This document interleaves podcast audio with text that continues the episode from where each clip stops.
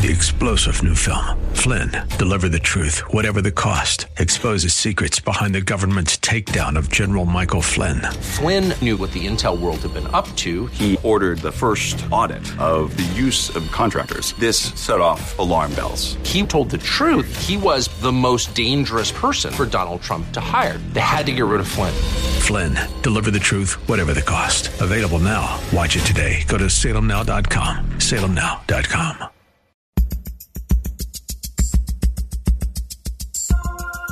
It's Lifeline with Craig Roberts. He's the host of Northern California's longest running conservative talk show. He's a man with a message, a conservative with compassion. He's Lifeline's own Craig Roberts. Well, a pleasant good afternoon to you. Five minutes after the hour of 5 p.m. here on a Tuesday, sixth day of April. Deep breath, everybody. Normally I'd be saying something like, Watch out, we've just got a scant few days to go before your taxes are due. But this year I get to say, got a little bit more time. 17th of May they are due. So uh, for all the pro- uh, the procrastinators out there, you've uh, you've benefited from all of this. So, what to talk about today? Oh my goodness, there's a lot going on. Cancel culture rearing its ugly head big time. We know, of course, about what's been transpiring with a couple of uh, major corporations, including also the, the uh, Major League Baseball, saying that's okay. All star game out of Atlanta, Georgia. Coca Cola upset. Delta writing letters. And you got to wonder where it's all going to end. The bigger part of this, of course, kind of comes down to the um, sort of the ground zero of this debate in relationship to big tech and I'm just wondering if we're simply reaping what we have sown, meaning we empowered the monster by giving it all of our details and private information. And now that they have it, they're doing with it what they want. And we gave it up voluntarily. So, how do you go about reining all of this in? And is it truly a violation of First Amendment rights when a private corporation or a private company controls the dialogue on its platform as opposed to the government. Well, we'll talk about all that. Jerry Bowyer joins us today, publisher of the Affluent Investor Daily, best-selling author and journalist. We'll get to that conversation a little bit later on. Meanwhile, boy, have they been busy. Secularists in Sacramento coming up with all kinds of crazy pieces of legislation We've talked about Assembly Bill 1084. That is a fix in search of a problem that doesn't exist. That um, in the midst of all the challenges that retail is facing across the state and across the union, why not penalize them for having departments for toys or clothing for boys and girls? Because after all, that's the crisis du jour, right? And along with that, uh, more information on another assembly bill that um, is quite insidious and dangerous, Assembly Bill 101, that uh, I, I, suppose in a misguided effort to try and educate the children of California on the diverse, uh, diverse uh, ethnicities that make up our state, um, is actually doing something that would never be tolerated were this being promoted by people of the Jewish faith or the Christian faith? Let's find out what's going on. Brad Dacus joins us, president of the Pacific Justice Institute. And um, Brad, it's just amazing. It seems as if uh, insanity knows no limits in terms of the bills that they're able to come up with in Sacramento. Give us more information. We talked about this several weeks ago but I want to go a little bit deeper into what exactly Assembly Bill 101 is and why it's so dangerous. Yeah, the the, the uh, outer shell of it looks really nice. It's all about um, you know ethnic diversity, sensitivity, cultural awareness. All sounds fine, but the problem is it's very uh, radical and fanatical. Uh, for example, this uh, legislation would have children in, in school uh, re- uh, reciting chants uh, to the Aztec god, the sun god. Uh, that's the same god that the Aztecs worshipped by killing uh, thousands and thousands, sacrificing thousands of little babies on their on the, the god's altar um, as well as just horrific teach, actions, cannibalism. Um, that's the and it's an that's the God they actually are going to have chance to.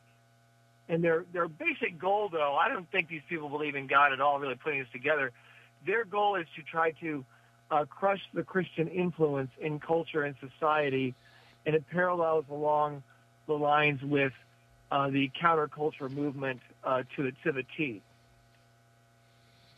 And what's um, fascinating about this is just how disingenuous it was.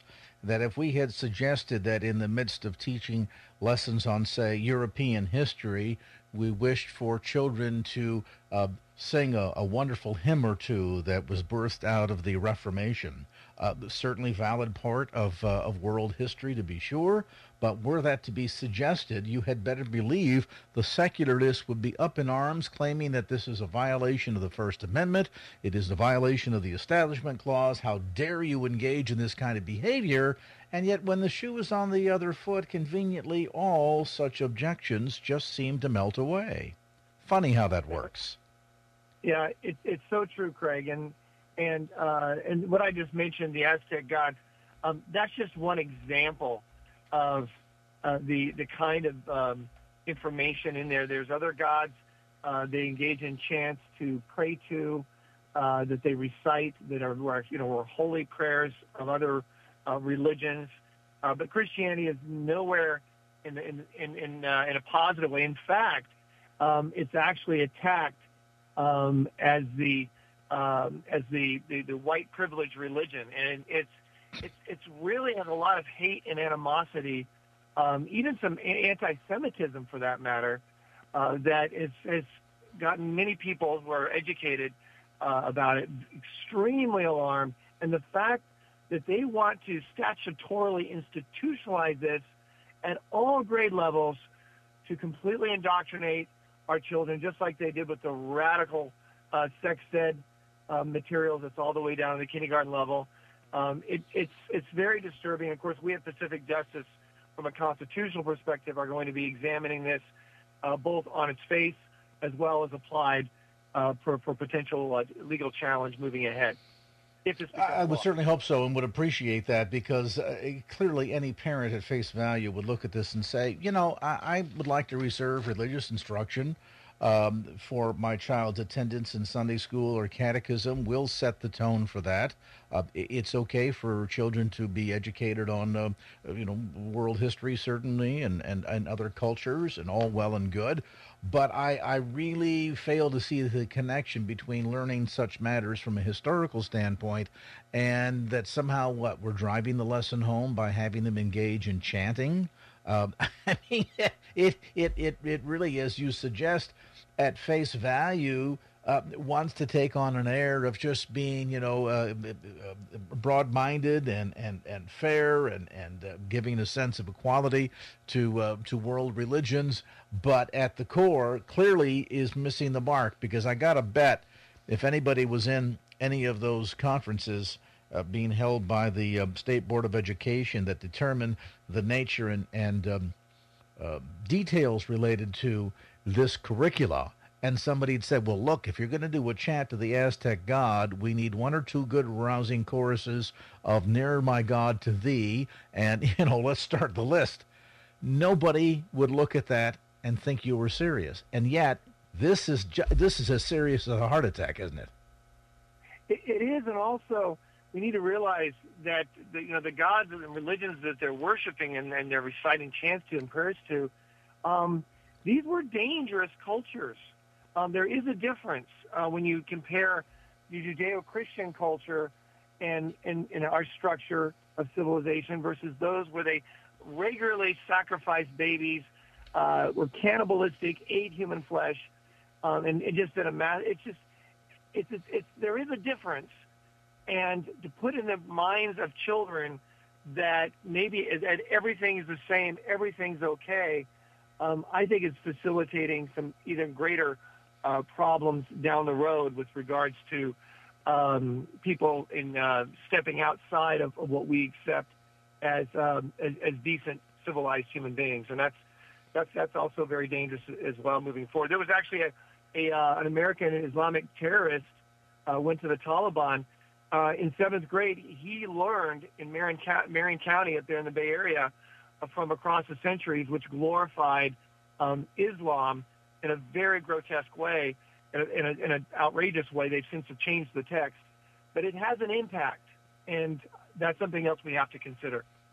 Well, and, and listen, don't think that this is by accident. Of course it has an impact, and of course they know that it has an impact, and you better believe that every bit of this is fully intentional. Again, as I suggested in my opening remarks, we're the proverbial shoe on the other foot, the hue and cry at the school board or um, at the board in Sacramento, the State Board of Education. I mean, it, it would be the lead story on the six o'clock news for weeks on end uh, how these Christians are up there trying, or these Jews are up there trying to promote their values and their religion.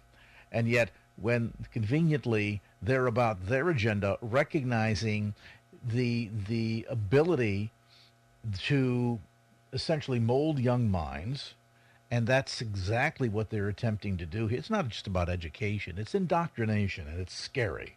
Assembly yeah, Bill 101. It's, very, Go ahead. I'm sorry, Brad. Scary. Go ahead.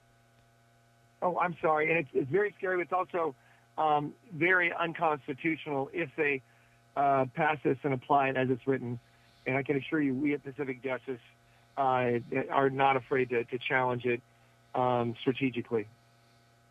Well, we appreciate that, and thank you so much for keeping us uh, apprised of what's uh, transpiring here. We'll continue to follow the story. There's Brad Dacus, president, founder of the Pacific Justice Institute. We've been talking about Assembly Bill 101, that is essentially inviting teachers to lead chants to Aztec gods because they can. But no, they can't, at least not constitutionally. Brad Dacus. Information available on the web, pacificjustice.org, pacificjustice.org. Never a dull moment for the California State Legislature. That's to be sure. 515.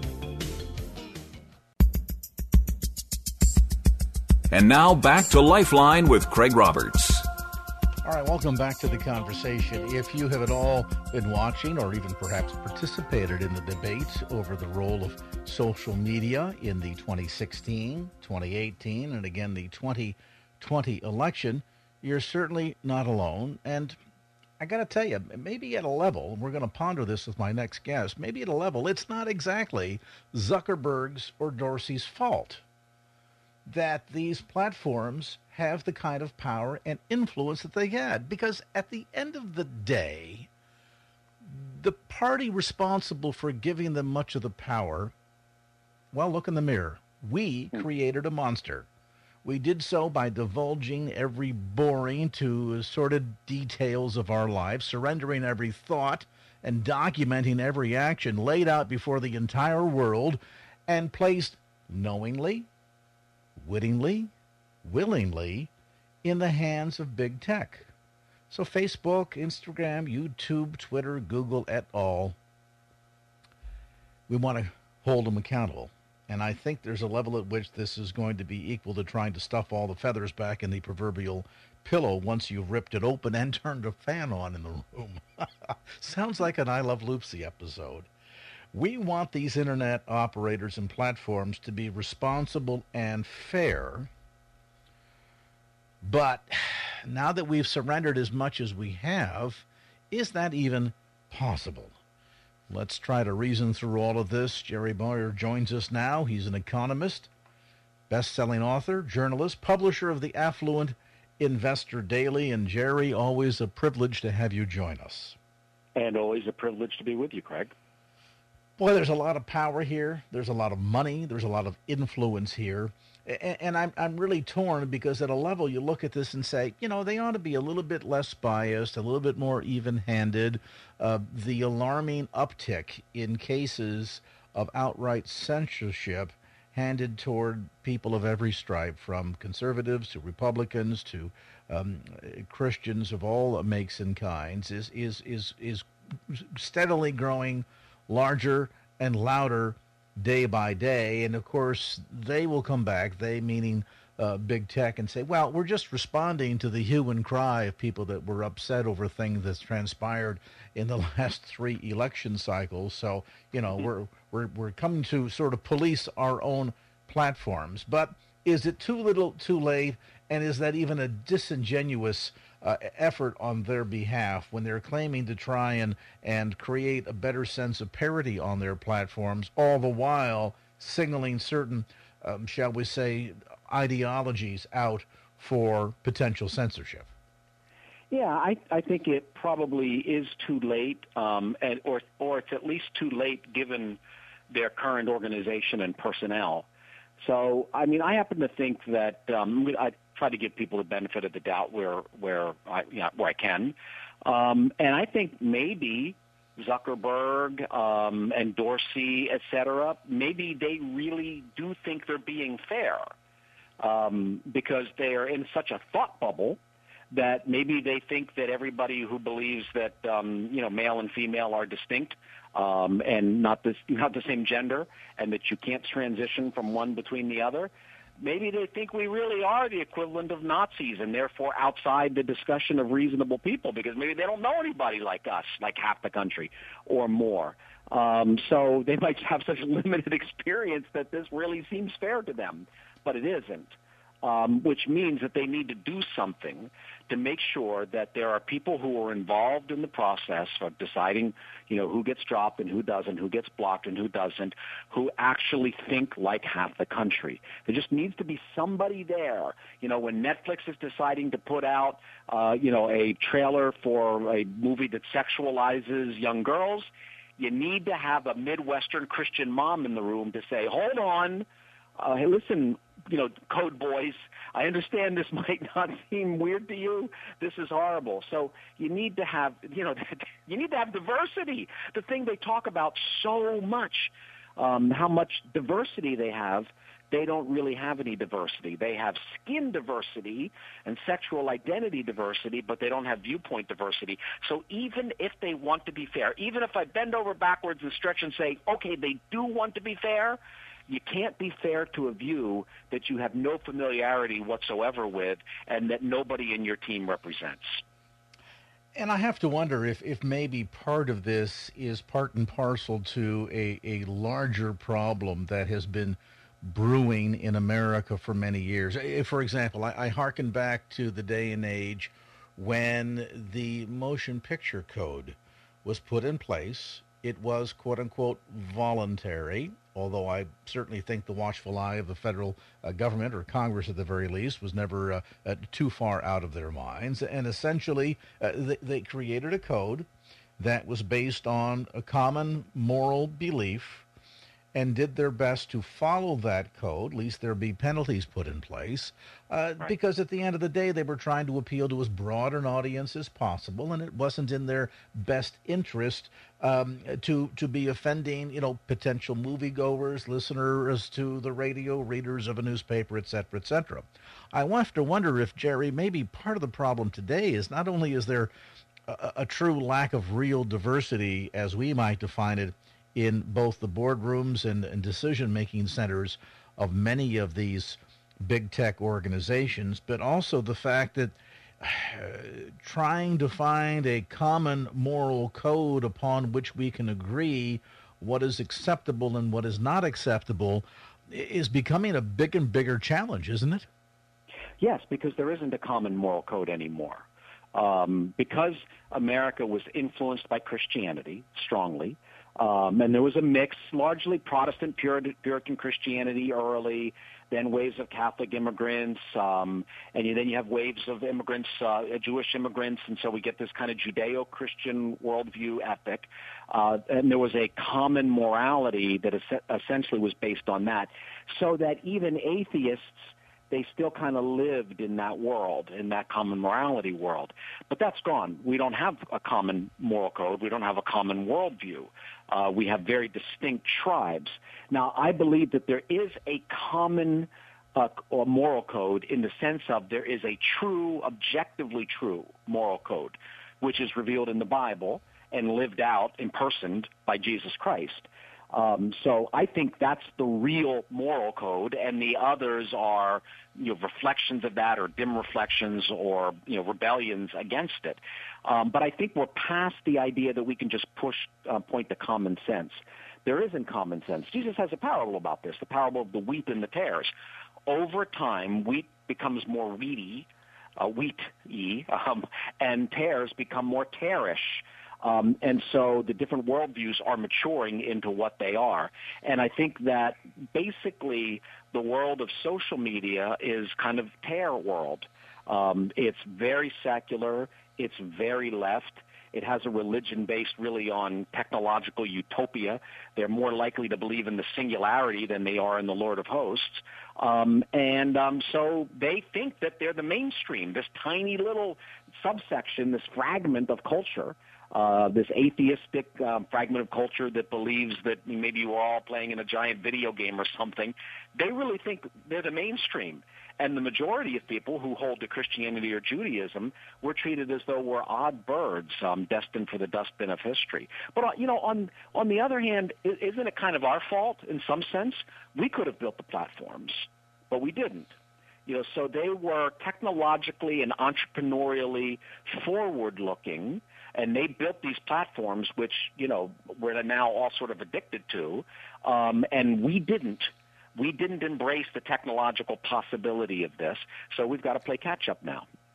Well, and not only did we fail to embrace uh, that sort of forward thinking vision, as you suggest, to, to see the potential of the technology, but then a lot of people have been major contributors to giving them the kind of power that they've gained. I mean, I I do not spend any time on Facebook, and yet I hear stories about people that want to reveal every minute detail what I had for dinner, how long I stood in the line at the restaurant to be seated, who was at my table, every minutia of detail, not recognizing that, you know, the old adage, information is power.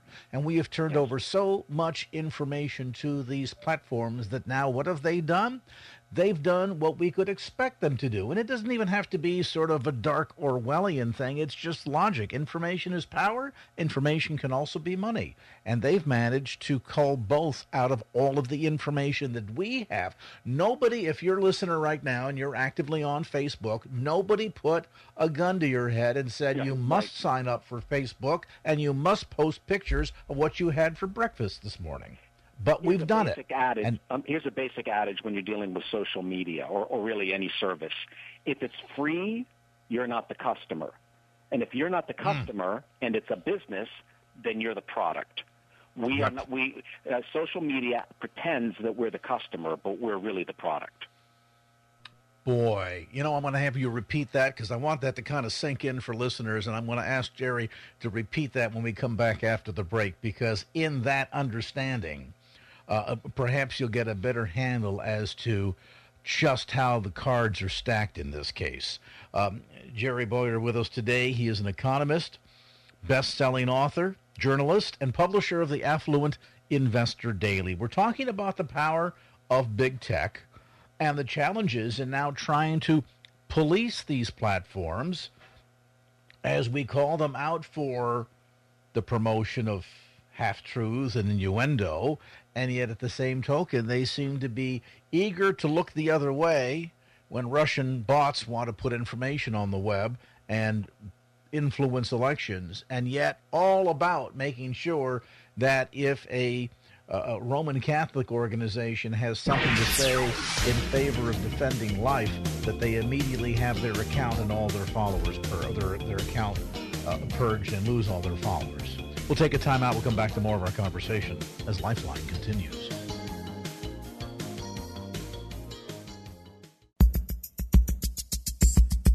And now back to Lifeline with Craig Roberts. Jerry Bowyer is with us today. He, of course, is the publisher of Affluent Investor Daily. More information available on the web at affluentinvestor.com. That's affluentinvestor.com. And he thought we thought he an, an ideal individual to speak to this subject um, because so much of it revolves around the almighty dollar. And before we get into that aspect of the conversation, uh, Jerry, for the benefit of listeners, it's it's an axiom that I think um, we would be well served to memorize and keep in mind. Uh, you made the comment just before the break uh, of the um, the relationship with any of these big tech companies uh, between the product and the client, and who exactly is in which position. Uh, share that with listeners again, if you would. If the service you're using is free, then you're not the customer. and if it's a business making a profit, right, um, and you're not the customer, then you're the product. We're yep. the product, and that what these businesses do is pretend that we're the customers.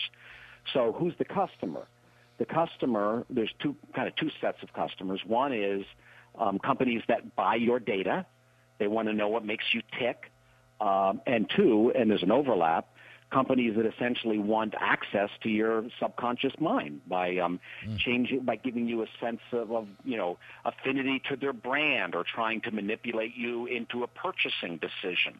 Uh, they're hacking you, trying to get you as advertisers, but they're not really you know kind of being explicit as advertisers. A little more like subliminal advertising. If I'm watching a TV show, here's a commercial but I'm watching social media and something appears in my feed. Did it appear in my feed because the algorithm said to, or did it appear in my feed because somebody paid Facebook, Twitter, LinkedIn to make it appear in my feed?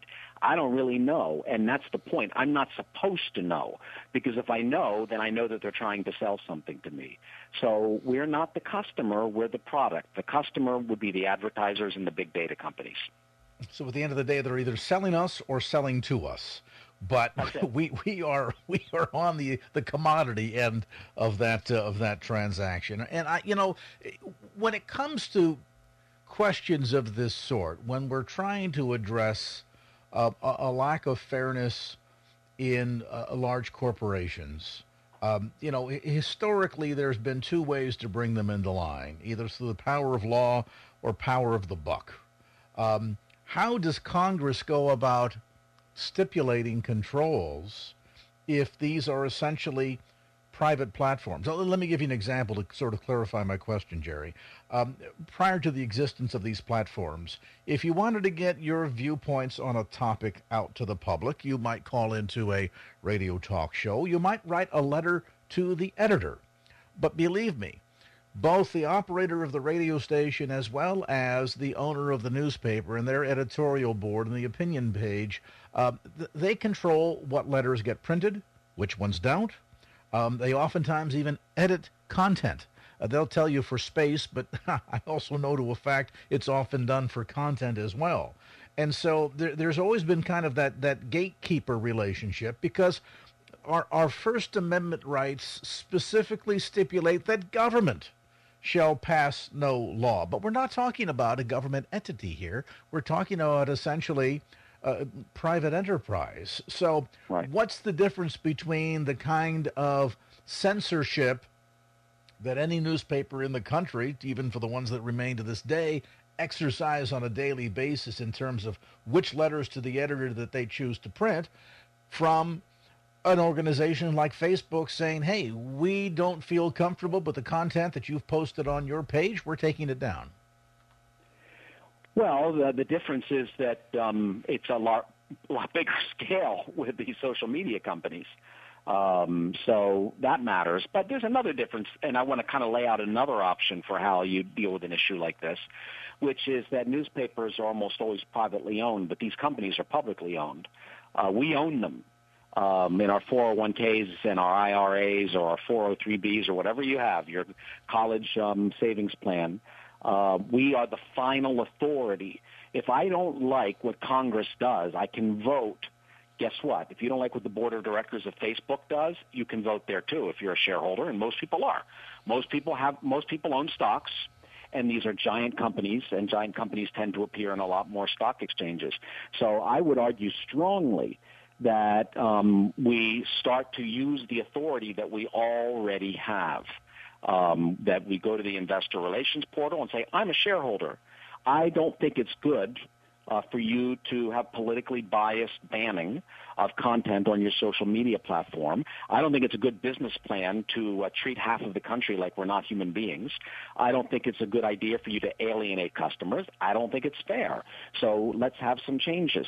And if they don't like that, uh, they don't respond, then you go to an annual meeting, which you can do. And they're all online this year, so they're easy to attend. And you force the question. And if they don't respond, then you put a proxy on the ballot and you take the you take the issue directly to the shareholders and have a referendum on this. And also you start talking to board members uh, because we elect board. If you're a shareholder, you're the elector. My state legislator pays attention when I call because I elect him or don't. Um, well, board, we need to bring the pressure. We need to use the authority we already have. We're not using it. We're not used to using it. The left is hyper organized in this regard, and we are whatever is the opposite. I guess we Hooper organized. We're un, we're grotesquely under organized when it comes to using our authority. And you know, as a result, we're paying the price for it because you know, as I suggested earlier, it, it feels a little bit too little, too late, or trying to put all the fellow feathers back into the proverbial feather pillow once we've torn it wide open in a room with a fan going. Uh, I mean, there, has been so much damage that has been done, and uh, right, wrong, or indifferently so, um, many of the mistakes that they made in not better policing outside actors in in previous elections, for example, and I want to make it clear this is not singularly about elections. This has become much broader, much deeper, and even in the article you point out, Jerry, that we're beginning to see the influence of so called cancel culture, even when people are expressing very wide held religious viewpoints, up to and including religious viewpoints that have been canonized by the Roman Catholic Church in the case of uh, pro life issues. And, and I use that just as one example of many out there where uh, Facebook has come along and said, you know, we, we just we don't agree with this, and we think that it's becoming uh, uh, too much of a hot button issue. So we're gonna we're gonna cancel your presence on our platform. And so voting with our feet is something that was certainly has always been an option. But as you point out, Jerry, sadly, we've just not learned to really use that tool as effectively as we should. Yeah, we, we can vote with our feet and not use them. We can vote with our shares and actually vote. Uh, the other thing is we can, you know, we can um, uh, uh, start alternatives. Uh, that aren't as toxic. And every time there's some big, you know, when Twitter banned uh, President Trump, that was a great day for Parler. uh, when Facebook does this kind of thing, it grows MeWe and it grows Gab. There's a whole lot of people out there who are working on completely different approaches, like blockchain based, like the same technology behind Bitcoin, but it's not money. It's sharing ideas, and it would be peer to peer, and nobody could censor or control it because that's the nature of the software. So what they're doing is by alienating customers they're destroying their business model. They're inviting regulation because we have a piece coming out in National Review in a couple of days that, basically says, listen, the left will never like you, Jeff Bezos. You're a billionaire. Mark Zuckerberg, it never will. Um, uh, uh Jack Dorsey, they will never be your friend. You have a chance to have a relationship with the Republican Party, which traditionally is pro-business, but not if you keep censoring conservatives. If you if you do this, you will have no friends. Uh, on Capitol Hill. You'll have no friends with the regulators, and then you'll just become another regulated utility with the same growth rates and return on capital as the electric company. You become just a boring no growth no growth company. Uh, so you you know you better think you better think hard uh, about alienating the only political party in this country that um, isn't automatically your enemy by starting to be uh, um, fair. But if you're not, okay. Providence will provide. There'll be alternatives. Um, there'll be other platforms. There'll be more decentralized platforms, and then Facebook and Twitter and Google will just be, at some point, in my opinion, distant memories. They will have had their day, and they will have misused their opportunity. So there may be the potentiality, in, in one sense, uh, of this kind of quote unquote running its course? Do you think that people that get just so tired of this that every time they post something, they're concerned about whether or not it's going to wind up uh, in the dustbin or might offend one of the so-called censors at Facebook or Twitter to the point where all the work that you put into building a platform and building a following and providing content, and suddenly tomorrow you discover, guess what?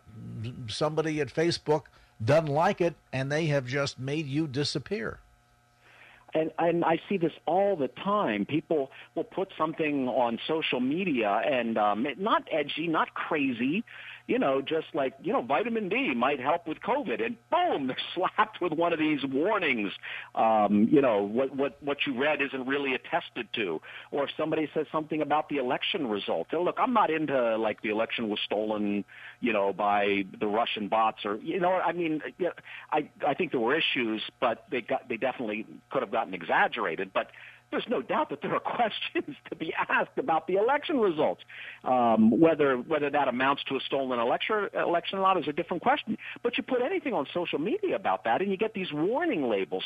People don't like when someone like points at them in these social media contexts, like the algorithms point to them and basically say, "Don't believe this person; they're a liar." People don't like to be treated like dirt by businesses that they're doing business with. And so they move away.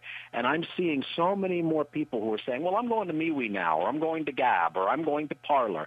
Um, and I think there'll be other alternatives. of course, there's go nowhere. How about this? Spend time with your family. You want to change the future?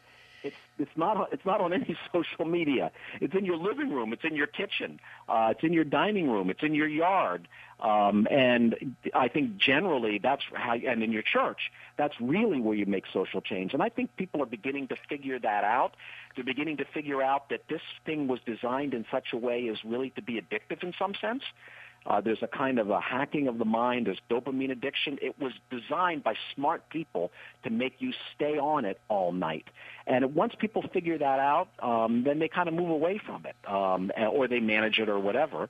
So between government regulation, which is coming, lawsuits, which they're vulnerable to, new technologies, which want to take away their lunch, and people getting sick of being manipulated, I just don't think, I, I think that in the end, their attempt to control culture through political manipulation will fail like every other attempt to control people. I'm not saying it's right away, but I just don't think they're going to win in the long run.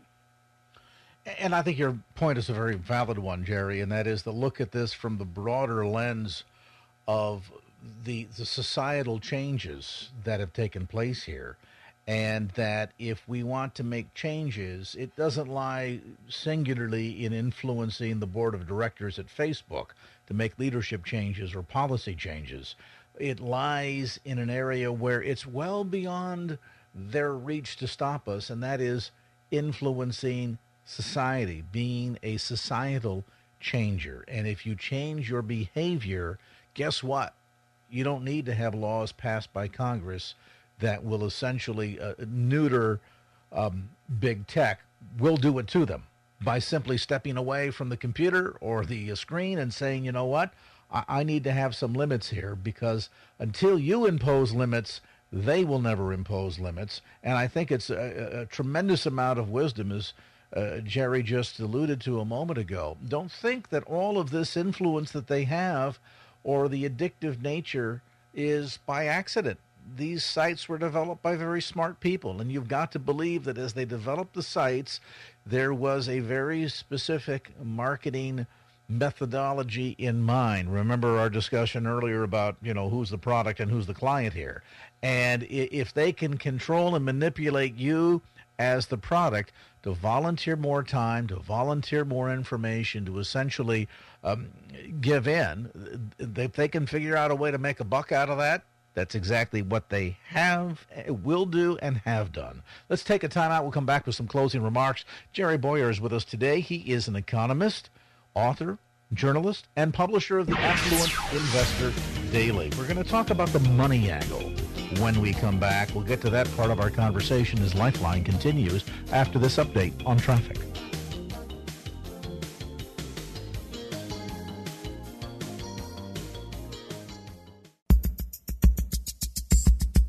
And now back to Lifeline with Craig Roberts. something that we've talked about on this program many, many times down through the years. It's values based investing.